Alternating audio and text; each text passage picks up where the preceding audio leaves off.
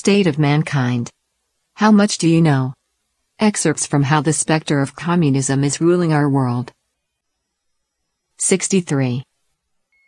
Using new academic fields for ideological infiltration. In a healthy society, women's studies or research of different races reflects the prosperity of the academic community, but following the 1960s counterculture movement, some radicals made use of these new academic disciplines to spread their left leaning ideas to universities and research institutes.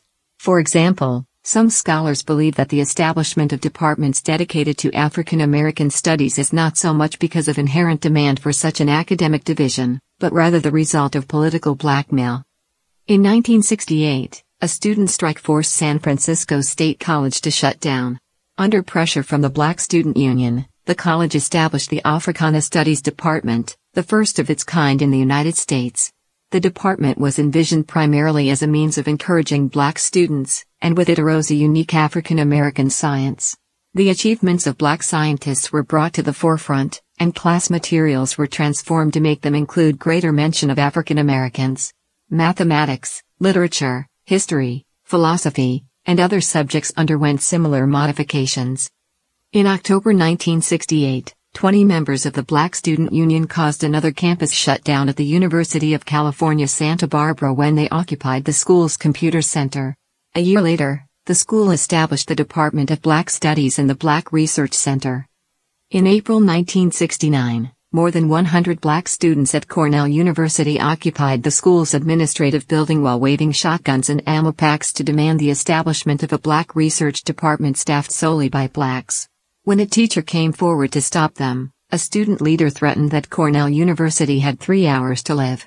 Cornell University eventually conceded to the black students and established the third black research department in the United States.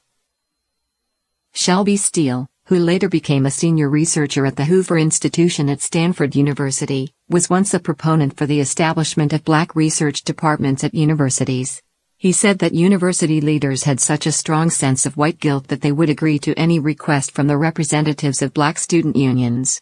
At the same time, women's studies, Latin American studies, gay studies, and so forth were introduced to American universities and are now ubiquitous.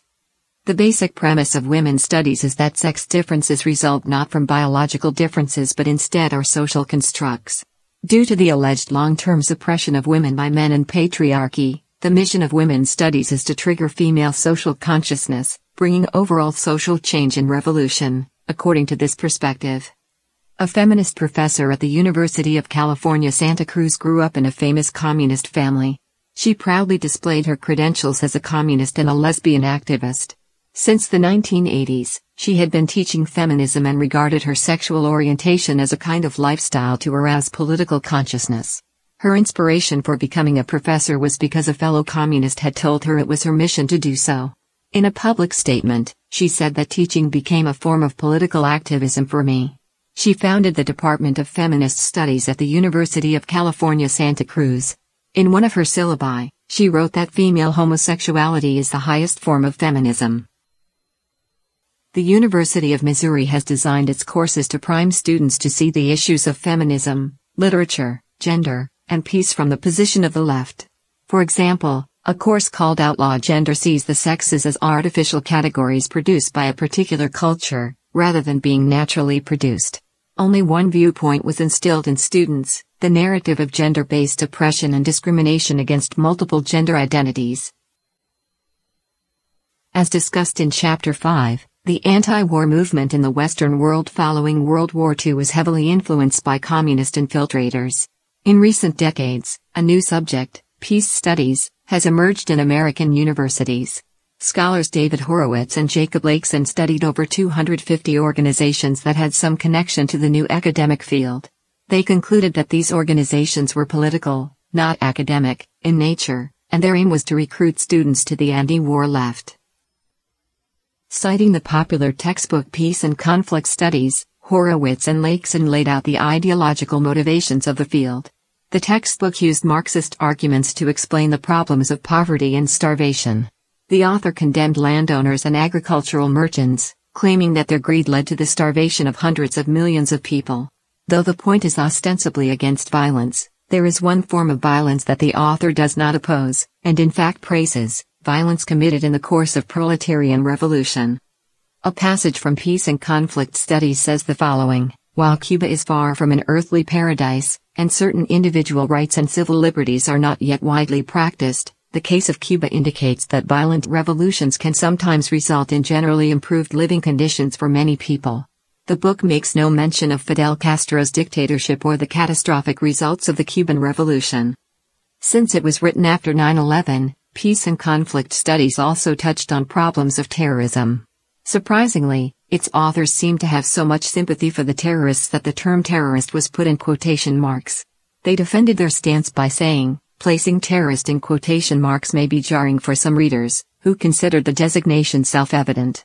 We do so, however, not to minimize the horror of such acts but to emphasize the value of qualifying righteous indignation by the recognition that often one person's terrorist is another's freedom fighter. Academia should be objective and avoid harboring political agendas. These new academic fields have adopted an ideological stand. Professors of women's studies must embrace feminism, while professors involved in studies of blacks must believe that the political, economic, and cultural hardships of African Americans result from discrimination by whites. Their existence is not to explore the truth, but to promote an ideological narrative. These new subjects are byproducts of the American Cultural Revolution. Having been established in universities, they have expanded by demanding more budgets and recruiting more students, who further strengthen these subjects. These new fields are already deeply ingrained in academia. These new academic fields were created by people of ill intent acting under the influence of communist ideology.